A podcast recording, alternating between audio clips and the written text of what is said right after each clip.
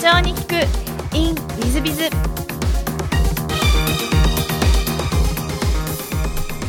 本日の社長に行く in with biz は、えーレジオン株式会社の森和平社長様でいらっしゃいます、えーまずは経歴の方をご紹介させていただきます。横須賀市育ちでいらっしゃいまして明治大学卒業後岩谷産業にご入社。その後レジオン株式会社を創業され、えー今現在新企業に挑んでいらっしゃる社長様でいらっしゃいます、えー本日はよろしくお願いいたしますよろしくお願いいたします。えー最初のご質問ですが、ご出身は神奈川の横須賀ということで、小中も横須賀ですか？はい、横須賀市です。はい。横須賀あのその小学校、中学校時代はどんな幼少期をお過ごしになられましたか？起業するきっかけにもなったんですけども、まあ、あの病気をしてる姉がいまして、まあ、その面倒ってお世話をしながらっていうところで、えー元気な反面や福祉の部分っていうのが非常になかなかない世界なんだななんて感じながら元気な部分と弱い部分を持ったなんかこう二重人格じゃないんですけどもそういった性格の子供でした。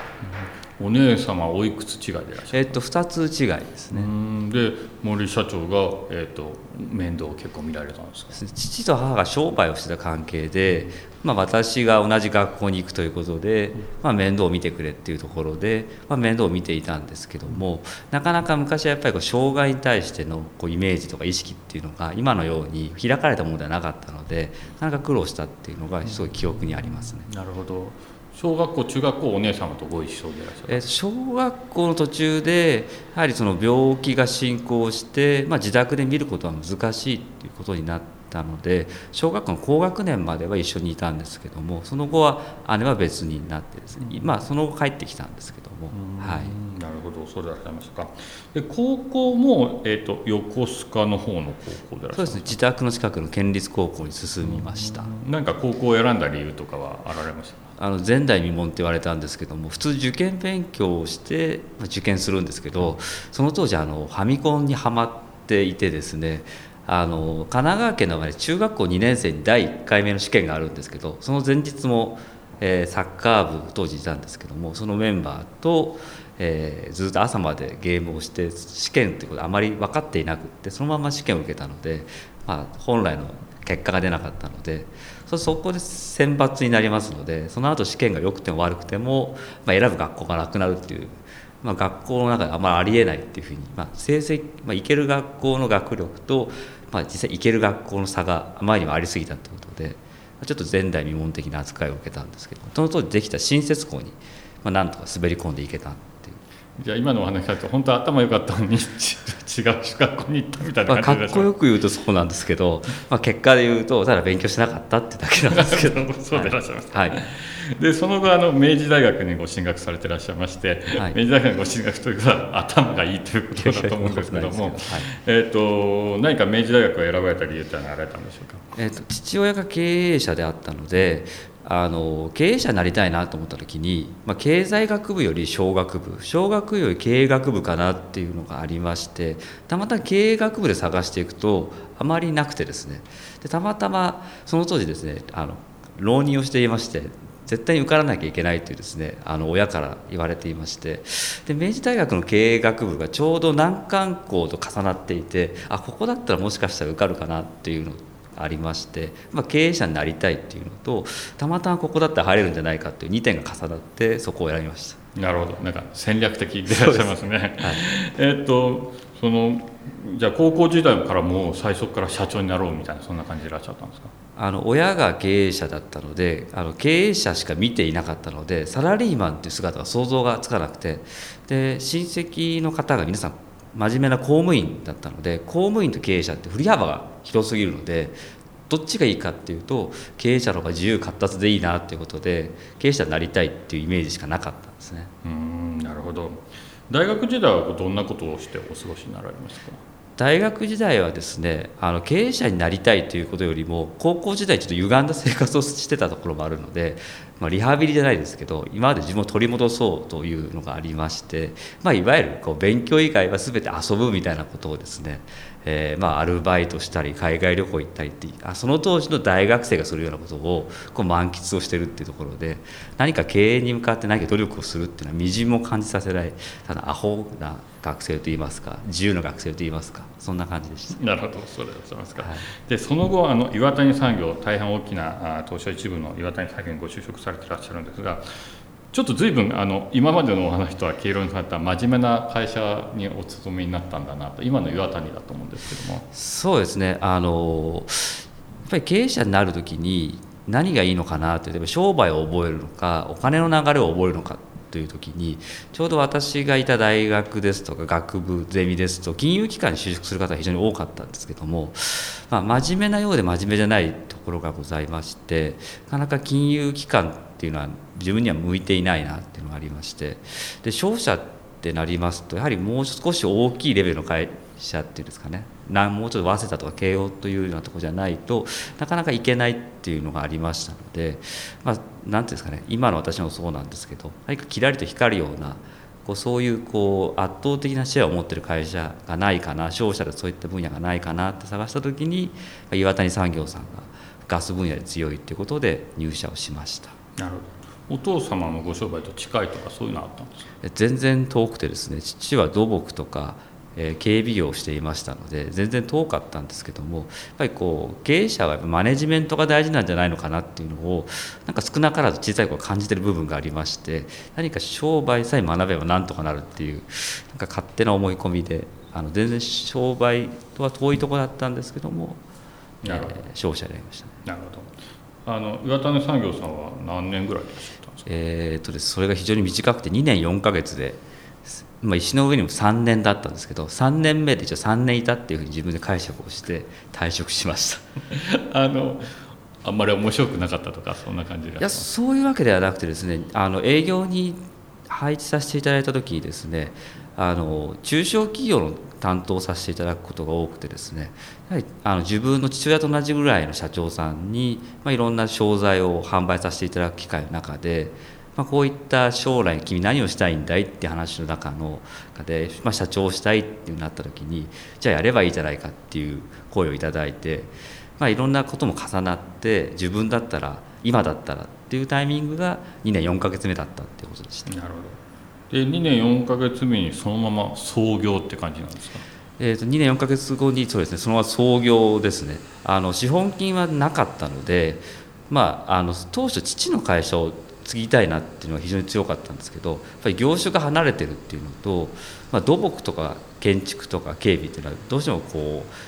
クリーンなイメージがなかなかこうなかったりするので私みたいに真面目に育ってる子には継がせるのは無理なんじゃないかって話があってたまたま父が使っていない休眠の会社があったので、まあ、そこをまあ自分が買い取る形でまあ創業するってことにしました。なるほど最初の事業は何の事業をやろうという考察されたんですか？最初はですね、まあ、その時流その当時時流は IT だったんですけどあの IT もそうなんですけどその当時は介護という部分で、まあ、姉の件ですとかやっぱりおばあちゃんの介護も一部手伝っていたので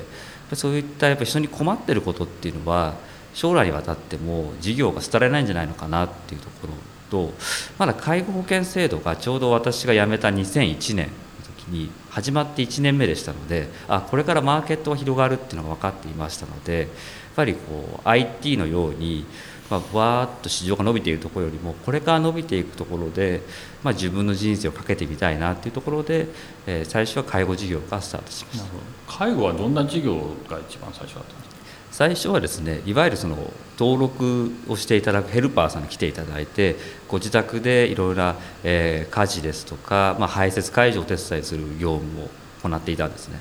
本来違う業務をしたかったんですけどもその業務をしないと付帯事業で、えー、できない業務がありましてそれの名前介護タクシーっていうんですけども介護タクシーがその当時はまだ付帯業務の中でできなかったのででその介護タクシーをメインにやるためにヘルパー事業所を立ち上げたんです、じゃあもともと介護タクシーをやりたいけどもできないから、まあ、ヘルパー派遣業というかそういうのをやったというような感じです、はい、なるほどなるほど。介護タクシーというのはあの今だと随分あの時流に乗ってると思うんですが当初の苦労とか何かはあられたんでしょうか？先行してる会社さんがなかったんですね、まあ、あってもですねボランティアでやられてたりですとか我々からするとちょっと保健上問題がある運営をされてる会社さんもあってですね一から作らなくてはいけないっていうのとまだその法整備がなっていなかったので、まあ、行政の方々と相談をしながら決めていくっていう苦労がありましたので前例がないものを作っていくっていうのが初めてでしたので非常に苦労しました。その森社長の初めてのことに対する恐怖感とかはあんまりなかったんですか？周りがあんまりやってないことに対してあの高校受験の失敗がそもそもなんかその前代未聞って言われてそこからなんかこう初めてっていうのは大変なんですけど乗り越えていくとこう自分にしか見えないものとかっていうのが結構楽しいなって思えることだったんですね。で、まあ、会社に入る時も自分がいた学校ですとほとんど金融機関に行くんですけど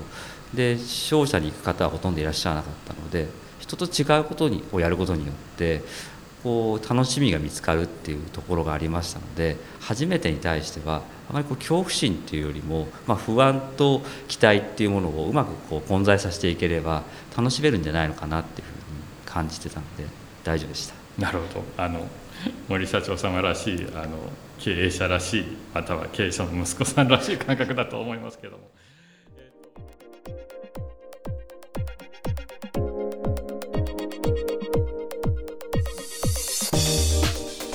3分コンサルティング。w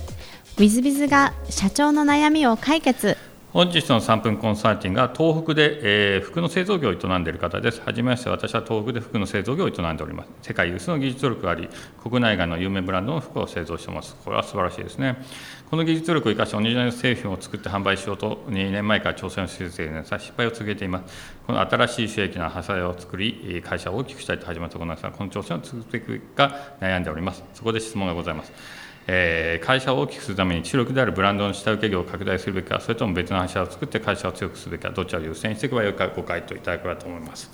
えっと、大変難しいご質問ですので、えっと、今のこの情報では何ともお答えのしようがないんですが、えー、もしお答えをするとすると、えー、両方 A でしょうね。ブランドの下請け業もやりながら、えー、新しい事業の柱を作らなきゃいけないと。えーと、私最近あの100年続く企業とか200年続く企業とか300年続く企業っていうのの、えー、研究をしていろんな本を読んだりとかしてるんですが、えー、読んでると出てくるのがですね必ず時代時代に合わせて、えーとまあ、新しい商品を作ったりとか新しいサービスを作ったり新しい技術を開発したりというのをしている企業がどうも生き残ってるんだと。で新しいこともちろん古いものもそうなんですけど古いものから新しいものを作りまた、まあ、古いものを復刻させみたいな形で商品をいろいろと作っていく時代背景に合わせて、え作っていったりすることをしないと生き残らないんだということが、えあちこちで書かれていらっしゃいますそして共通点がそういうところにあるということを言ってらっしゃいます。えー、ちょっと余談ですがそれ以外にも質素倹約とかですねが共通点だとかそんなようなことが書かれてるんですが、えー、そういう意味でいきますと新しい収益の柱を作ろうというのは正しいんじゃないでしょうか。もちろん新しい事業の柱というのはやっぱりチャレンジですのでリスクは伴うわけで失敗の連続なんではないかと思いますでもそれでも失敗の連続から成功を導き出せると、次の事業に行くということになるでしょう。えー、例えば GE という会社は誰が作ったかと今の GE を作ったのはもちろん何代にもわたる社長さんたちですが最初の創業者はエジソンですね。えエジソンはどんどん失敗をして、え最後、まあ、いろんなものを発明していくということになるわけですが、えそのためにもやっぱり失敗しても失敗しても諦めないということが必要なんではないかと思います。もちろんブランドの下請け業も、えもちろん今の収益を考えれば、えやれるとこまでやった方がいいと思いますので、え両方やっていくのがいいんじゃないかというふうに思っております。もしよろしければもっと細かいご相談に乗らさせていただければと思いますのでお越しいただければと思っております、えー、本日の3分コンサルティングはここまで。また来週。